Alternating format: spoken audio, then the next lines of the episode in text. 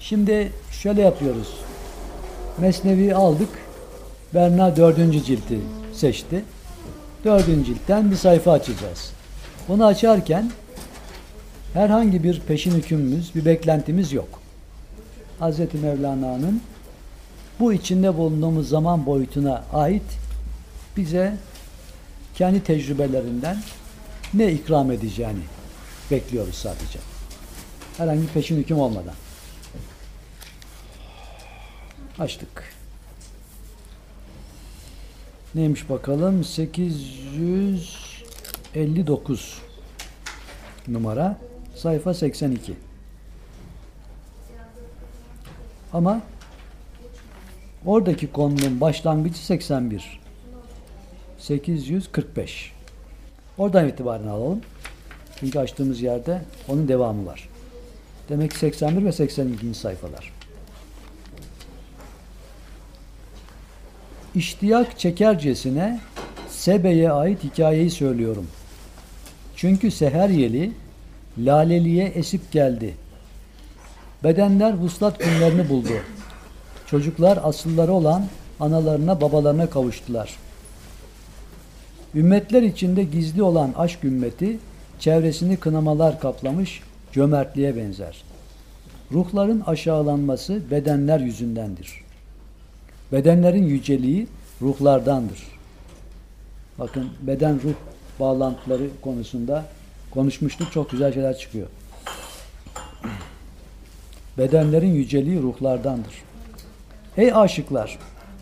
Arı duru şarap sizindir, size sunulur. Baki olan sizsiniz, beka sizindir. Şunu da belirtelim. Vesekahum Rabbihim şeraben tahure diye Kur'an-ı Kerim'de ayet vardır. Allah onlara çok özel bir şarap içirir. Bu şaraptan bahsedildiği zaman illaki alkollü olması şart değildir. Çünkü içilecek bir maddedir bu. Şurup, şarap, içilecek madde demek.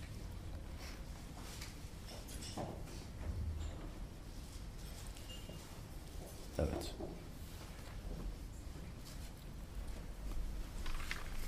Ey aşıklar, arı duru şarap sizindir, size sunulur. Baki olan sizsiniz, beka sizindir. Ey yüreklerinde aşk derdi olmayanlar, kalkın aşık olun. İşte Yusuf'un kokusu gelmekte. Hemen koklayın. O kokuyu alın. Ey Süleyman'a mensup kuş dili, gel. Hangi kuşun sesi gelirse ona göre nameler düz. Tanrı sesini kuşlara göndermiştir. Her kuşun namesini sana öğretmiştir. Şimdi biz güzel sesi arıyorduk ya cennet. Kuş o kadar önemli bir örnek ki buna. Çünkü güzel öten kuşların sesinde armoni vardır. Sadece kargada yoktur. Karganın da anlamını bulduk. Ritim tutuyor karga. Gak gak gak gak diye Sofyan usulü vuruyor. Bazen beş, bazen yedi kere e, gakladığını biliyorum. Bir ara onları yazmaya başlamıştım. Mesela Azize bahçeye çıktığı zaman genelde beş defa ötüyor. Ona yemek veriyor kargaya. Onun için haber veriyor. Diğerleri de geliyorlar. Tanrı sesini kuşlara göndermiştir. Her kuşun namesini sana öğretmiştir. Süleyman kuş dilin bilir dediler. Süleyman var, Süleyman'dan içeriyor. Bu Mesnevi'de yazmıyor, ben söylüyorum. Yunus'un sözü. Cebri olan kuşa cebir dilince söyler. Kanadı kırılmış olana sabırdan bahset. Sabreden kuşu hoş gör, affet. Anka'ya Kaf Dağı'nın vasıflarını oku. Güvercine doğandan korunmasını emret. Doğana hilmi anlat. Yani yumuşak davranmayı anlat. Can yakmadan çekinmesini söyle. Söylet. Çaresiz kalan, nurdan mahrum olan yarasayı nura eş et, nura aşina kıl. Savaşan kekliğe sulh öğret. Horozlara sabah çağının alametlerini göster. Hütütten kara kuşa kadar bütün kuşlara böylece yol göster. Tanrı doğruyu daha iyi bilir. Süleyman, Sebe'deki kuşlara bir ıslık çalınca hepsini kendine bendetti. Ancak canı ve kanadı olmayan yahut balık gibi aslından sağır ve dilsiz olan müstesna. Hayır, yanlış söyledim. Sağır bile Tanrı vahyine karşı baş koyup secde etse Tanrı ona duygu ihsan eder. Hmm. Şimdi kim olursa olsun Allah'a baş koyup Allah'ın vahyine baş koyup secde etse Allah ona duygu ihsan eder. İşte hiçbir zaman ümitsizliğe kapılmamak gerek. Her an Allah'ın yardımı söz konusu. Yeter ki ona layık olmak önemli. Belkıs canla gönülle Süleyman'a gitmeyi kurdu. Geçmiş zamanlarına açıklandı. Aşıkların adı sanı, ağrı namusu terk ettikleri gibi o da malını mülkünü terk etti.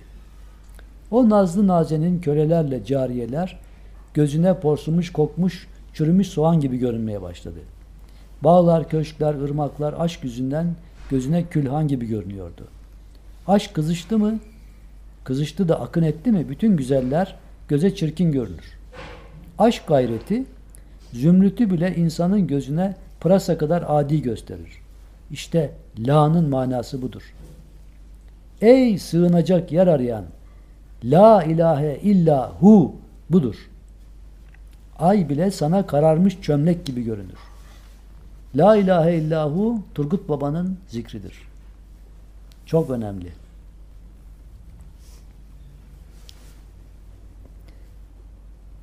Belkıs da hiçbir mala, hiçbir hazineye, hiçbir değerli şeye ehemmiyet vermiyordu. Yalnız tahtından geçememişti. Süleyman Belkıs'ın gönlündekini anladı. Çünkü Süleyman'ın gönlünden Belkıs'ın gönlüne yol olmuştu. Karıncaların sesini bile duyan elbette uzaktakilerin feryadında duyar. Bir karınca dedi ki, sırrını söyleyen bu köhne kemerin, bu eski dünyanın sırrını da bilir. Bir karınca dedi ki sırrını söyleyen, bu köhne kemerin, bu eski dünyanın sırrını da bilir. Uzaktan gördü ki, o kendisini bile teslim eden belkise, yalnız tahtından ayrılmak acı geliyor. Bunun sebebini söylesem, tahtına neden bu kadar aşıktı, anlatmaya kalkışsam söz uzar. Belkıs tahtla aynı cinsten değildi. Doğru fakat bu kalem de duygusuzdur. Katiple aynı cinsten değildir ama ona munistir, eştir, arkadaştır. Her sanatın aleti de böyle cansızdır ama canlı olan sanatkarın munisidir. Anlayış gözünde nem olmasaydı bu sebebi daha açık anlatırdım. Taht haddinden fazla büyüktü, nakledilmesine imkan yoktu. Pek ince sanatlıydı. Beden gibi eczası tamamıyla birbirine bitişmişti. Ayrılıp götürülmesi de mümkün değildi, kırılabilirdi. Süleyman dedi ki, sonunda tahttan da taştan da soğuyacak ya. Can birlik alemine ulaşır, o alemden baş gösterirse, birliğin nuruna karşı bedenin nuru kalmaz artık. İnci denizin dibinden çıktı mı denizdeki köpüklerle çör çöpü hor hakir görürsün.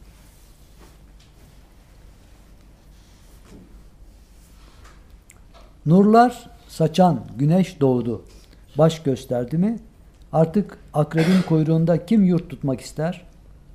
Fakat bütün bunlarla beraber yine de onun tahtını getirtmek lazım. Getirtmeli de buluştu vakit üzülmesin.'' çocukça dileği yerine gelmiş olsun. O taht bizce adi bir şey ama onca pek aziz. Ne yapalım? Hurilerin sofrasında bir de şeytan bulunsun. Hem o nazlı tahtı sonradan Eyaza hırkasıyla çarığı nasıl ibret olduysa ona da ibret olur. Bu tahta bakar da niye tutulduğunu, nereden nereye geldiğini, ne haldeyken ne hale büründüğünü bilir anlar. Tanrı da toprağı meniyi ve et parçasını daima bizim gözümüz önünde tutmuyor mu? Ha kötü niyetli bak. Seni ne halden ne hale getirdim. Şimdi onlardan nefret ediyorsun değil mi? Sen o devirlerde o toprağa et parçasına aşıktın. O zamanlar bu kerem ve ihsanı inkar ediyordun. Önce toprak halindeyken inkarda bulunuyordun ya. Bu kerem ve ihsan o inkarın gidermek içindir. Canlanman evvelki inkarına karşı reddedilmez bir delildir. Şu hastalığın dermandan da beter oldu ya, toprağın bu işi yapmasına imkan var mı?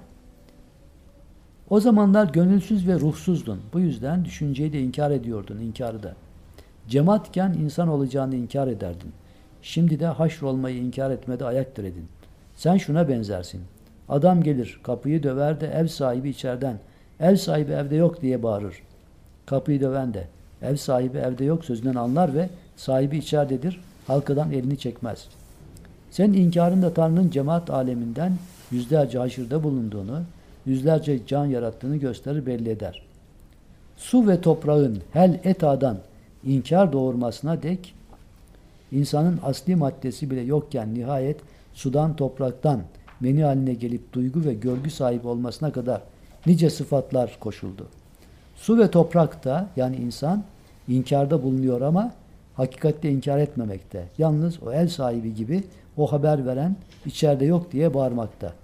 Bunu yüz türlü açar, anlatırım ama ince sözlerden insanın aklı sürçer. Onun için vazgeçiyorum. Şuraya da okuyalım. Bir ifrit dedi ki, sen daha yerinden kalkmadan ben onun tahtını getiririm. Asaf da, ismi azam kudretiyle ben bir anda o tahtı buraya getiririm dedi. İfrit sihirde üstattı ama o taht Asaf'ın nefesiyle geldi. Belkıs'ın tahtı derhal Süleyman'ın huzurunda belirdi. Fakat Asaf'ın himmetiyle himmetiyle, ifritlerin hilesiyle değil. Süleyman, Tanrı'ya hamdolsun dedi. Bu nimeti de alemlerin Rabbinin lütfuyla gördüm. Bunun gibi yüzlercesini de. Sonra tahta baktı dedi ki, evet sen ahmakları aldatabilirsin ey ağaç. Nakşedilmiş, bezenmiş tahta ve taş önünde nice aptallar başkor secde eder. Secde edenin de canından haberi yoktur. Secde edilenin de. Ancak canından bir hareket ve azıcık bir eser görmüştür. İşte o kadar. Şaşırıp kaldığı sıralarda taşın söz söylediğini, işarette bulunduğunu görmüş ve büsbütün hayretlere dalmıştır. Şimdi bu kadarı yeter. Devam ediyor. Buradan alınacak bazı ibretler var. Bunlardan en sonunda bakacak olursak tahta bakalım ne kadar güzel söylüyor. Belkıs tahttan ayrılmak istemiyor. Ama taht tahtadan yapılmış. Zaten taht tahta oradan geliyor. Tahttan hiçbir değeri yok. Günümüzde insanlar mücevhere pek önem gösterirler. incik boncuk vesaire gibi şeylere. E, altın, döviz vesaire. Aslında bunların hiçbir değeri yok. Değerlendiren şey ne? Onların satın alma gücü. Onların insanın ihtiyaçlarını karşılayabilecek bir karşılık oluşturması. Fakat insanlar bunun ötesine geçip o maddeyi putlaştırma tarafına gittikleri için mani aleminden birçok şeyler kaybediyorlar. Burada Belkıs gibi erdem sahibi olduğu da söylenen bir kişi her şeyi bırakabiliyor ama tahtını bırakamıyor. Çünkü tahtı orada şöhret sembolü aynı zamanda. Şöhret benliğin çok önemli bir göstergesi ve ihtiyacı. İşte tasavvufa baktığımız zaman en önemli davranış şekillerinden biri olarak tevazu karşımıza çıkar. Şöyle bir güzel söz vardır. Su yüksekten aşağıya akar. Eğer kişi suyun aktığı yerin üstüne çıkarsa sudan feyz alamaz. Bu tevazu örneğidir. Bir yüce merci kimdir? Sonsuz ilim ve bilgi sahibi olan Cenab-ı Allah'tır. Eğer Cenab-ı Allah'ı su gibi düşünsek, haşa, o herhangi bir sembolden münezzehtir. Ama burada misal olarak düşünüyoruz. Onun feyzini. İnsanın o feyzi alabilmesi için benlik değil, ondan aşağıda olabilmesi lazım ki su aksın. Aynı şekilde mürşitle e, öğrenci arasındaki münasebet de böyledir. Herhangi bir tez ortaya koymaktan ziyade tevazuyla o akışın sağlanmasını beklemek ve buna saygı göstermek, bundan istifade ederek liyakat kesbetmek söz konusudur. Bunlardan biri bu. İkincisi az önce söylediğimiz gibi La ilahe illahu zikri şerifi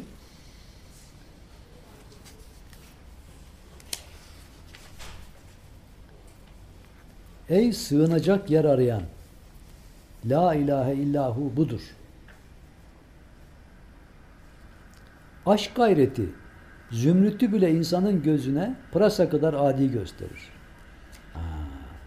İşte bu sembolik manadaki bizi etkileyen, o egomuzu davet eden ve şöhret ve benzeri şeylerle bizi tevazudan ve tevazu benzeri yüksek duygulardan alıkoyan şeyden kurtulmak neyle oluyor? Aşk gayretiyle oluyor.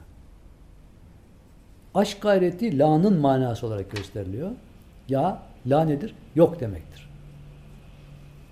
Onun da açıklaması la ilahe illahu. İlah yoktur, hu vardır anlamı çıkıyor. Hu, müfret müzekker gayb zamiri derdi rahmetli Ziya Efendi. Gayb zamiri, o. Gayb alemine işaret eder. Gayb dediğimiz zaman nedir? Bilinen bilinmeyen. Her şey onun içindedir. Allah'ın bir özelliğidir. Gayb o kadar önemli ki alimül gayb ve şehadetü ve rahmanur rahim diye başlıyor ayet-el kürsi. Gaybda ve şuhutta şahit olunan, algılanan alem ve algılanamayan mevcut olan mevcut olduğunu zannettiğimizin de ötesinde ne olduğunu sadece kendisi bilen bütün imkanlara sahip, yaşama boyutlarına sahip bir yüce varlık. Hu ismi. O kadar mukaddes, o kadar güçlü bir ses. Bazı mutasavvıflar şöyle söylerler. Hangi aleme giderseniz, hangi kapıyı açarsanız, çalarsanız hu parolasıyla çalarsanız o kapı açılır denir. hu Arapça hüve den gelir. Hüve zamiri o demektir. O hu'ya dönüşmüş zaman içinde. Evet. Bir konu daha var burada. İfrit. Ne diyor? Sihirle o tahtı buraya getiririm diyor. Ama Asaf ismi azam kudreti, kudretiyle ben bir anda tahtı buraya getiririm diyor. O taht Asaf'ın nefesiyle geldi. İfrit'in sihriyle değil. Ha. O halde sihir, büyü gibi şeyler olgunlaşma yönünde engeldir. Bunlara çok dikkat etmek lazım. Bunlara girmemek lazım. Ama korunmak lazım. Korunmak için de bildiğiniz gibi Felak ve Nas sureleri, Ayet-el Kürsi tavsiye edilir. Ee, bir de şu var, insan ne kadar kendi vicdanını yüksek derecede olgunlaştırıp o kriterlere, ölçülere ulaşabilirse o kadar çok korunma içine girer. Doğal olarak mı o zaman? Tabii, tabii, tabii. Neden? Çünkü açık noktası yoktur. Açık noktaları kapatmak için geçmişteki eksik tuğlaları yerine koymak lazımdır. Diyelim ki şöyle bir bina yapıyoruz. Bina yaparken üstünde sıva var ama içinde tuğla eksik. En ufak bir darbeyle o bina yıkılır. O tuğla olmayan yerde sıva dökülür, delik olur. Delikten soğuk hava girer. Rahatsız eder. O delik büyür zamanla yanındakine sirayet eder, binayı düşürür. Bizim geçmişte kendimizde çelişkili olduğumuz konularda bu şekilde duvardaki, binadaki eksik tuğlalardır. Veya yanlış tuğlalardır. Bunlarla hesaplaşmamız lazımdır. Fakat hesaplaşlar, hesaplaşırken Allah'ın affediciliğiyle tövbe mekanizmalarını kullanmamız lazımdır. Onun için istiğfar önemli. El Tevvab ismi önemli. Çünkü Allah daha başlangıçta bunların imkanlarını bize açıyor. Gösteriyor. Allah tövbekarları sever.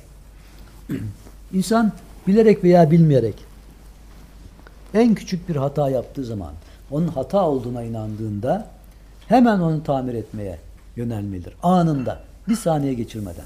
Hata olduğunu anladığı andan itibaren tamir etmelidir. Eğer daha üst seviyeye gidiyorsa hata yapmadan önce hatayı tamir etmelidir. Nasıl? Nasrettin Hoca bir gün bir dostuyla beraber oturuyormuş. Eve su lazım olmuş. Oğlunu çağırmış. Al oğlum demiş testiyi götür bana su getir su dereden. Oğlan testiyi almış gitmeden gel buraya demiş bir tokat atmış çocuğa. Ve göndermiş. Yanındaki sormuş hoca niye tokat attın çocuğa? Hoca demiş testiyi kırmaması için. E kırmadı ki demiş. Zaten kırdıktan sonra ne önemi var demiş. Kırmadan önce tokat atıyor. Neden?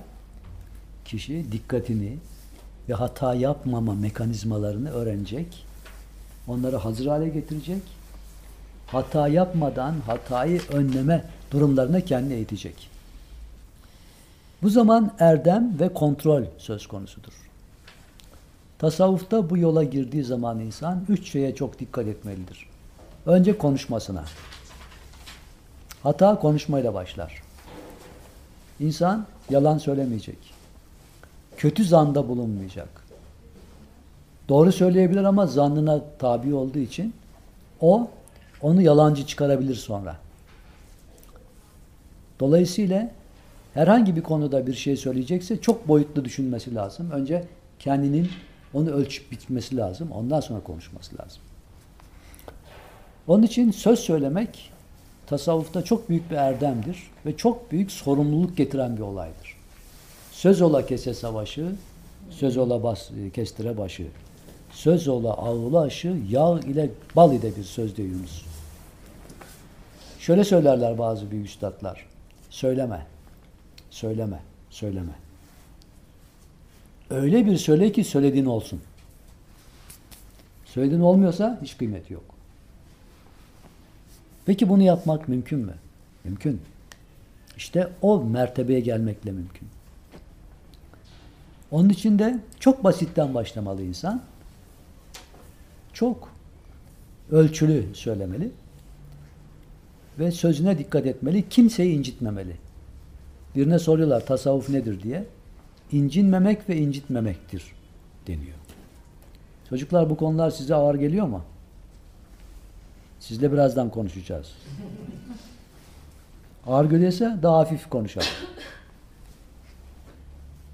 Peki itiraz yok. İncitmek, incitmemek. İncitmemek, incinmemek. Bu hepimizin zaman içinde erdem boyutunda öğrenmeyi ve uygulamayı arzu ettiğimiz ve olması gereken olarak düşündüğümüz bir konu. İkincisi ise düşünceye hakim olmak. Birçok psikolog ben bundan bahsettiğim zaman itiraz ediyorlar. Sen diyorlar niye isnaden söylüyorsun? Böyle bir şey mümkün değildir. İnsan düşüncesini kontrol edemez diyorlar. Eder. Hem nasıl eder? Tasavvuf erbabı bunun yollarını göstermiştir. Üçüncüsü de duyguları kontrol etmektir. Hele buna yaklaşınca isyan ediyor psikologlar. Mümkün değil diyorlar. Mümkün. Çünkü tasavvufu bilmiyorlar. Çünkü üstad görmemişler. Sohbette bulunmamışlar. Kitap karıştırmamışlar. Ondan sonra psikoloğum diye geçinirler. Maalesef. Bunlara en güzel cevabı Mihriban Hanım vermiştir. Mihriban Hanım'ın kitabını okumayanlara tavsiye ederiz. Halvette 40 gün. Mihriban Hanım etnopsikolog. Almanya'da oturuyor. Amerika'da birçok üniversitede dersler veriyor. Almanya'da veriyor. Ve bu hanım halvet çıkardı 40 gün. Sonra bir kitap yazdı. O kitapta modern psikoloji ve psikiyatrinin görüş açısından tasavvufu ele aldı.